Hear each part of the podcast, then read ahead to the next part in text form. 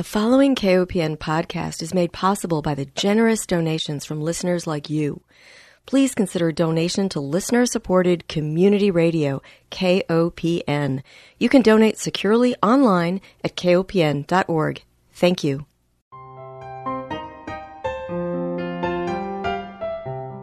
Hi, welcome to Food Sleuth Radio, where we help you think beyond your plate.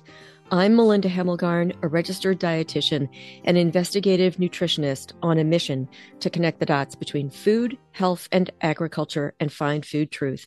And today I am delighted to welcome my guest, Dr. Hale Ann Tufan. She is an associate professor in the School of Integrative Plant Science with an adjunct appointment in the Department of Global Development at Cornell University. In her work with plant breeders, social scientists, and research institutions, Dr. Tufan explores how agricultural research can positively contribute to gender equality and social inclusion. Her broad education includes a BS in biochemistry and a minor in chemistry from Colorado State University, a master's in molecular biology and genetics from Turkey, and a PhD in biology at the John Innes Center in Norwich in the United Kingdom. She also holds a certificate in Africa and international development at the University of Edinburgh in the UK. I heard Dr. Tufan speak at the University of Missouri's Agroforestry Symposium, and I thought her unique insights might give us some breath in our understanding of food and agriculture, especially in light of the urgency of climate change. Welcome, Dr. Tufan. Hi, Melinda. Thanks for having me. I am so happy to have you because I really hadn't considered gender issues that much as I should. I mean, I've certainly investigated male and female differences in nutrient needs, but I've never really considered differences in agriculture until I heard women farmers share some of their difficulties, say in obtaining bank loans or how difficult it was to find tools and equipment to fit their physiques. So I'm curious to know how you became interested in gender issues in agriculture. Great question. Thank you, Melinda.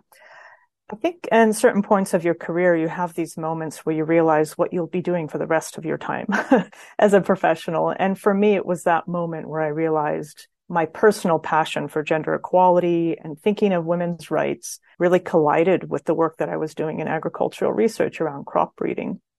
So it was really this interest, exactly as you're saying, what do women smallholder farmers really want or need from some of the crop breeding products that we were developing? And the more I was digging in that space, and I realized that we really don't know enough. There is a dearth, there's a blind spot in looking at the complexities of gender issues and how they manifest. And so it really drew me to the space. And I realized that there's this big challenge around gender bias and research broadly, both for research, agricultural research, but broadly for technology and design that really has serious negative consequences for women. Well, it's interesting. Your first slide in your presentation grabbed my attention because here I was at an agroforestry conference learning about plants, learning about agroecology, climate urgency, and your first slide was of a male crash test dummy. Why did you choose that image? I think it's a really powerful example. If you look through the literature on gender bias and design, it's just such a perfect example. So I love to start with it. A, it gets attention, and B, it's really pertinent. So that crash test dummy really represents what it means to have men's bodies, behaviors, and preferences as default for research and design. That crash test dummy is what we call the standard crash test dummy used in car safety testing. And interestingly, it's based on the average American man from the 1970s. So that body that we're seeing in testing with is A, just based on men and B, based on data data. So we didn't know enough about what's happening in car crash simulations to women's bodies. And the result really is that women are more likely to sustain serious injuries in car crashes. So it's this way of showing it's not just about caring about inclusion of different body types. There's a serious consequence for women. And that is a great example to show that.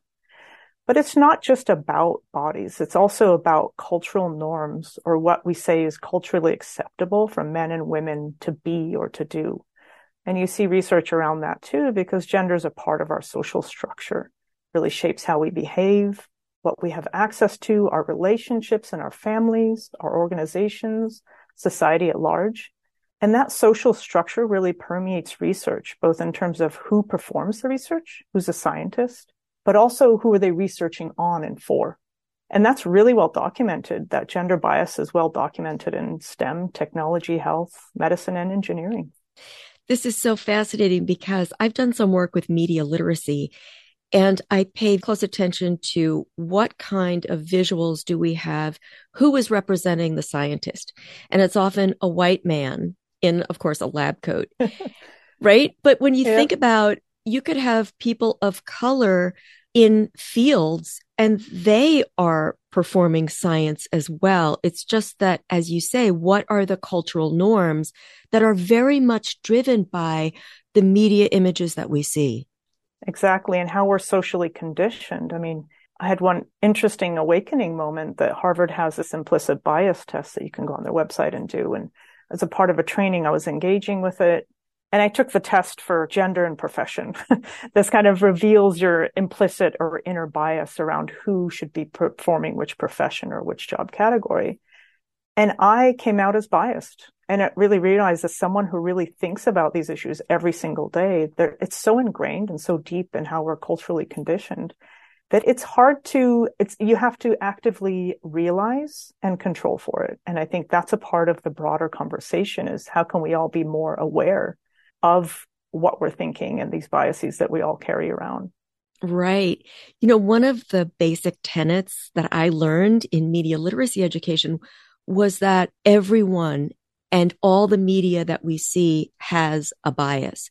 So we may strive to be objective, but it's impossible to be that way. And so the first step is just as you did, recognizing that we all come to the table with a bias. And I think by sharing stories about what we've experienced maybe helps break down some of those barriers that come with bias. Exactly. And I think one space that I find is particularly underexplored, and that's what really drew me to that line of research. Even though there's a lot of documentation around technology and design, I would say in the bias, agricultural research or food systems, there's a lot written on gender and ag and food systems, but really looking at the bias within the research is almost non-existent. And we can think about that as two ways, gender and agriculture, you know, the women who are the researchers, what are their experiences? Also the women who engage with the outputs of the research, the farmers, processors, and consumers. So really looking at that duality and seeing what do we know about those experiences and are we really serving the needs of everyone? And as you said in the beginning of the show, the groundwork here is that women really globally, these numbers are global, face systematic barriers in engaging in agriculture, right? Less access to land, resources, credit, knowledge. So they're held back in a lot of ways from really meaningfully engaging. And that permeates ag research. That's really what I'm interested in. It both limits women as researchers, but also limits the benefits that women farmers get from that. Right.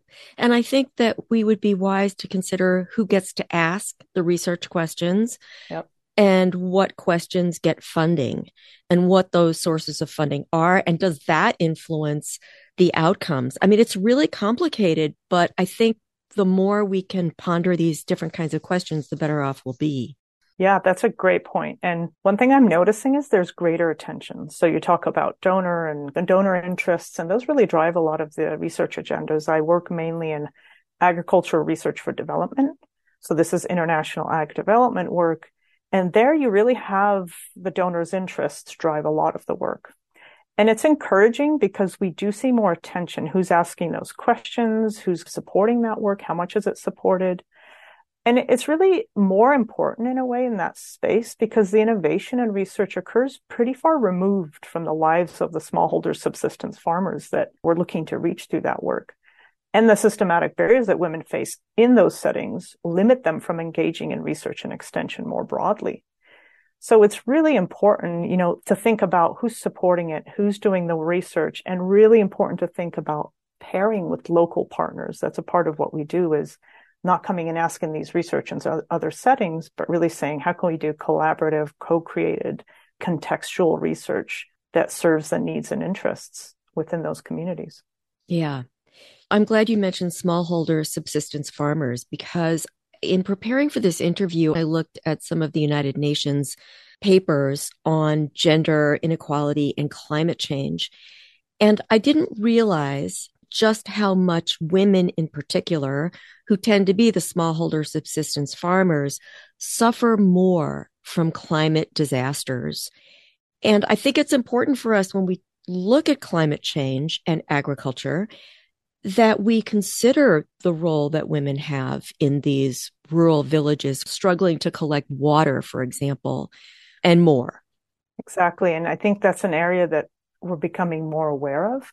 Smallholder women farmers, I mean, we know the barriers that they face. That's a part of the picture. I think it's fascinating that we know this, but are we acting on it? Are we doing enough about that knowledge? Because this is not new knowledge. I'd say for 50, 60 years, we've known that smallholder women farmers face these barriers, have less access to all these resources, and are more negatively impacted by any shock, whether it be climate, conflict, all of those kind of culminate as you're a vulnerable individual.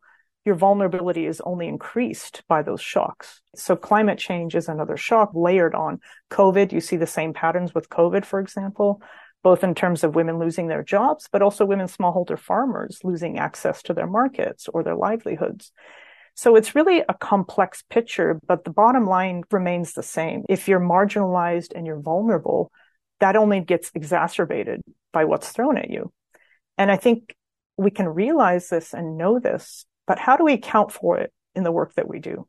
I think that's a whole nother question and another, the extra mile that often we don't think to go.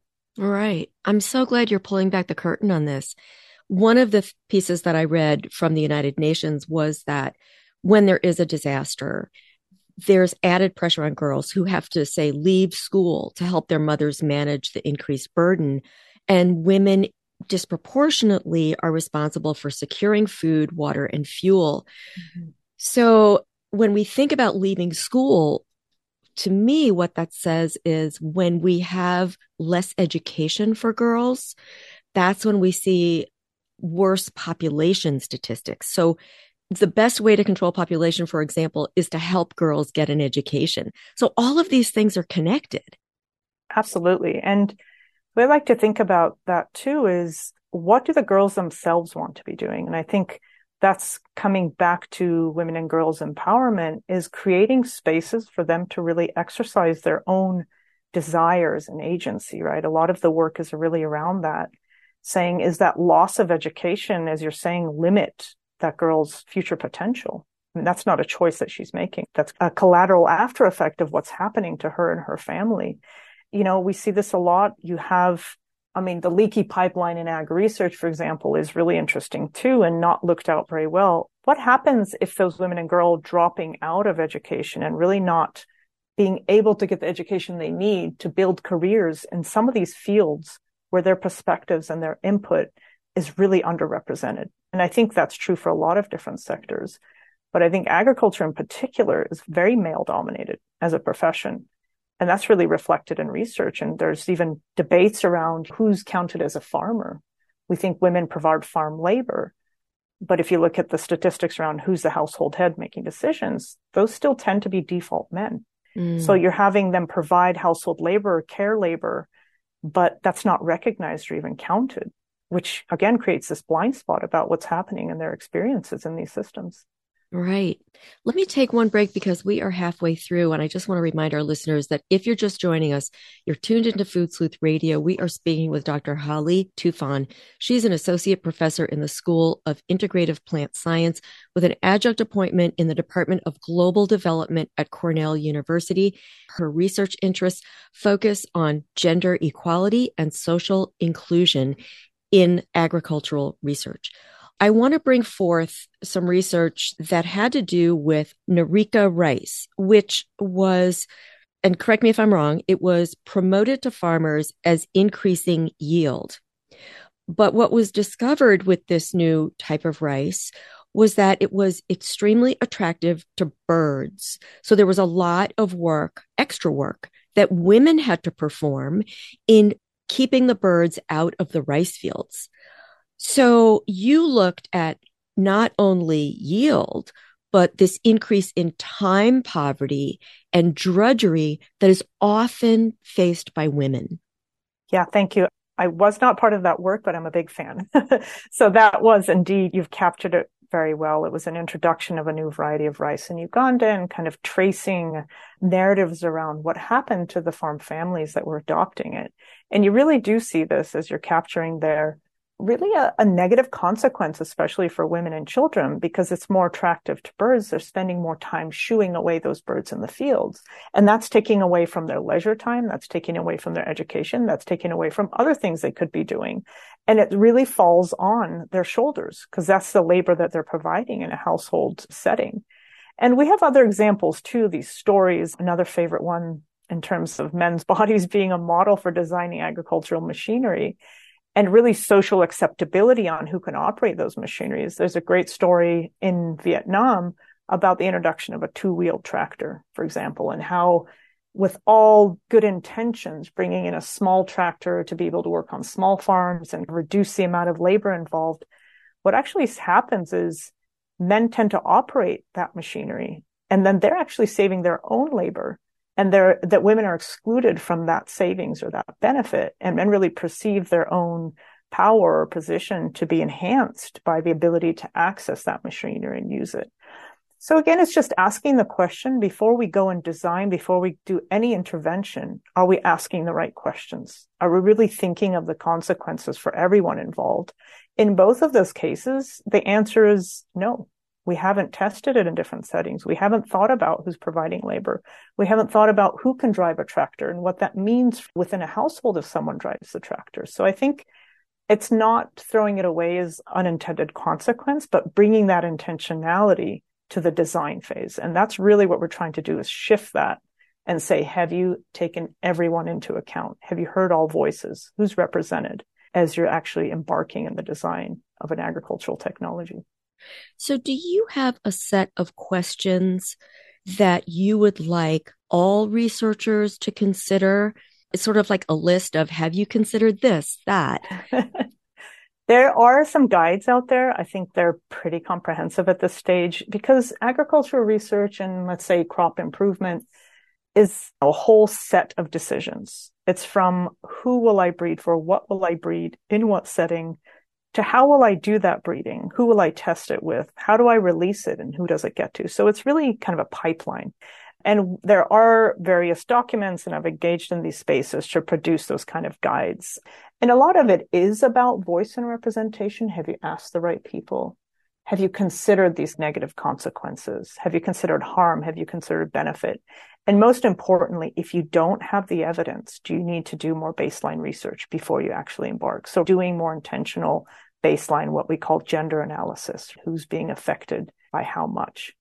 And I think it's also some of the basic principles that we actually look at in our research is increasing voice through new methods as well. Collaboration, collaborating with local partners, doing big international ag research, but the actual data that we have for crop breeding and preferences, for example, is often biased. So we're really looking to fill that gap. We have a firm focus on inclusion. So we engage a full diversity of social identities in those communities. So we're not missing anyone. And mm we really do this because without understanding the range of needs and preferences by those users, we can't really deliver those varieties that they need. So those are some of the questions that we can start with. Really, what you're doing is you're helping researchers become more involved in critical thinking. Exactly right. That was my second point I wanted to come to. Thank you. Is really critically examining crop breeding itself. And that's been a shift that I've recently embarked more in because what you realize is some of this we can do one research project, two research project. We can talk about these issues, but unless we critically look at what is representation? What's voice within the research decision making? What are the power dynamics? You know, we started asking these questions around power. Who's shaping the research agenda? Who's there? Who's at the table? Who's not? Because what we're realizing is it's not a band-aid. If we really want to change the way agriculture research is done, I mean, the uncomfortable truth is that gender equality is only attained by challenging power structures. And part of that is agricultural research and the power structures within that. And it's mainly research by and for men at this point. So how can we make that shift? And we also don't want to just critically examine because I think there's a lot of criticism already. We want to complement that with alternatives. You know, how do you bring these two together and say, how do you model new research methods and processes? How do you do this better? How do you actually intentionally design with and for women? Because if we don't offer an alternative to business as usual, we really can't get very far. Right. So you did some interesting research where you interviewed women individually, you interviewed men individually, and these were partners, and then you interviewed men and women together to see if there was differences. And I believe there were questions about reasons for growing diverse crops, if I'm remembering correctly. Yeah. What did you find? That was really interesting. And this is what we called intra household research. So this is a type of research that's done basically to understand decision making or dynamics within a household. Because often when you do this research, if you think of us and our social structures and families, if someone came up to your door and said, what kind of cereal do you like or what do you eat? Whoever opens the doors answers that question. And the same is true for a lot of this ag research is we don't often consider who's in the household and who's making decision.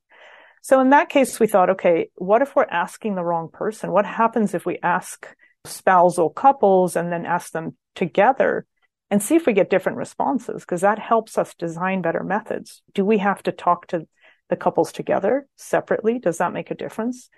And what we did see in that particular case was the traits. So these are the crop traits, the things that people care about, like yield or disease resistance or maturity time, were different in some cases between men and women.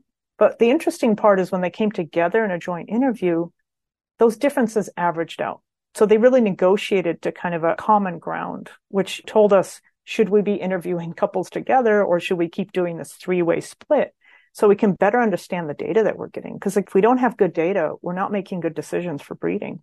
And we also saw differences in adoption. Depending on who you ask, you'll get different answers on do you grow a new variety?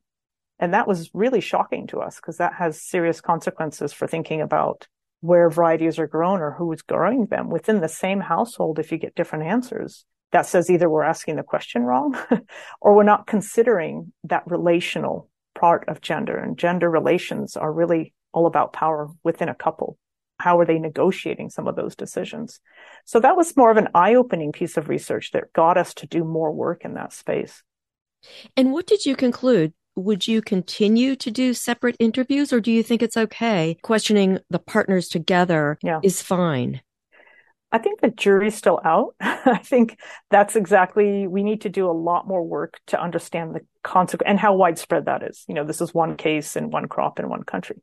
So is it a blip? Is it repeatable? Can we actually, and this is where the rigor of this research comes in is let's see what happens when we scale this.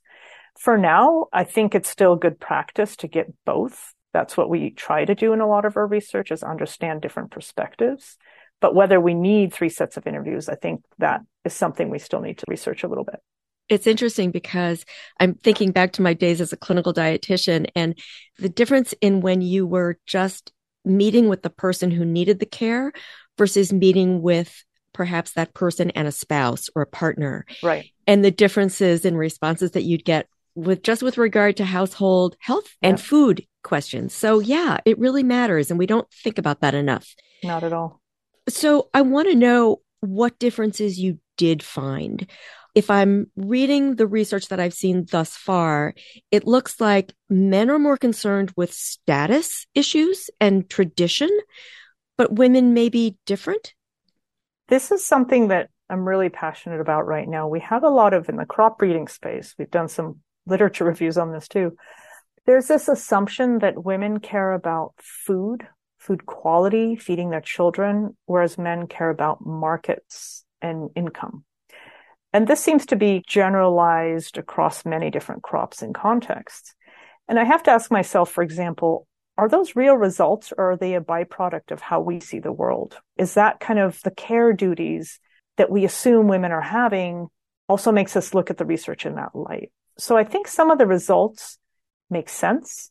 Some of them, I suspect it's also how we're conducting our research and how we're asking our question. But what we did find in another set of research was the sheer complexity of social differences. So what I mean by that is it's not just about men and women. This is something that's changing pretty rapidly. And it's a great opportunity that I'm seeing in this space. there's a big shift away from binary men versus women and treating women as the monolithic group within any context. And we know that just as food and food systems are complex, so is the population. So how do we understand those differences, the different racial, religion, background, culture? How does that shape those preferences? In one case, what we saw was the household food security status, the location, the gender of the respondent, all shaped different outcomes for what they wanted from that particular crop breeding program. So what that means is it's not just about being a man or a woman. It's about how does that intersect with different social identities? And this has been shown in other sectors, the racial bias and gender bias, how they intersect to kind of doubly discriminate against women of color. How are we actually extending that thinking to agricultural research? And we're slowly getting much more interesting data on that. Mm. You know, one of the reasons why I brought up your educational background is because I was so impressed by the breadth. I mean, here you were in the United States working in a fairly male dominated field, biochemistry and chemistry. And then you were in Turkey and the UK, and your research on cassava is in Africa. So you must see the world through so many different lenses. But I think that's what we need to do in this research, especially. I think it brings an understanding that I'm able to see different viewpoints. I think that's a strength. But it's also realizing over the years that there's not one way of doing things. There's not one good or bad or, or setting, for example.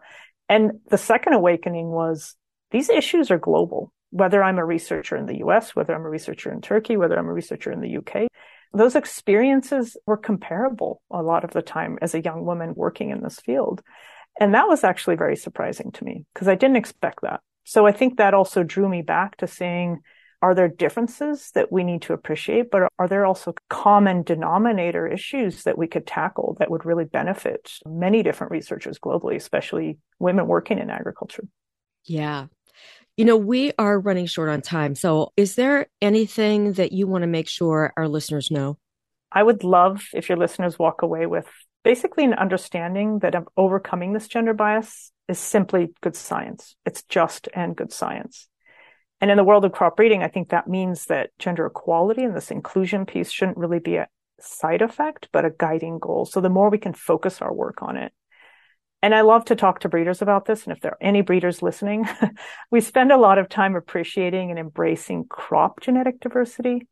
Could we extend that to really embracing social heterogeneity and take it to the same level of attention and accountability in our research? All right, we've got to close, but I want to thank our listeners for joining us. Remind everyone that Food Sleuth Radio is produced by Dan Hemmelgarn for KOPN in Columbia, Missouri. Most of all, I want to thank my guest, Dr. Hale Ann Tufan, Associate Professor in the School of Integrative Plant Science with an adjunct appointment in the Department of Global Development at Cornell University. Thank you so much, Dr. Tufan, for your intriguing research and your time today. Thank you, Melinda. Thanks for having me.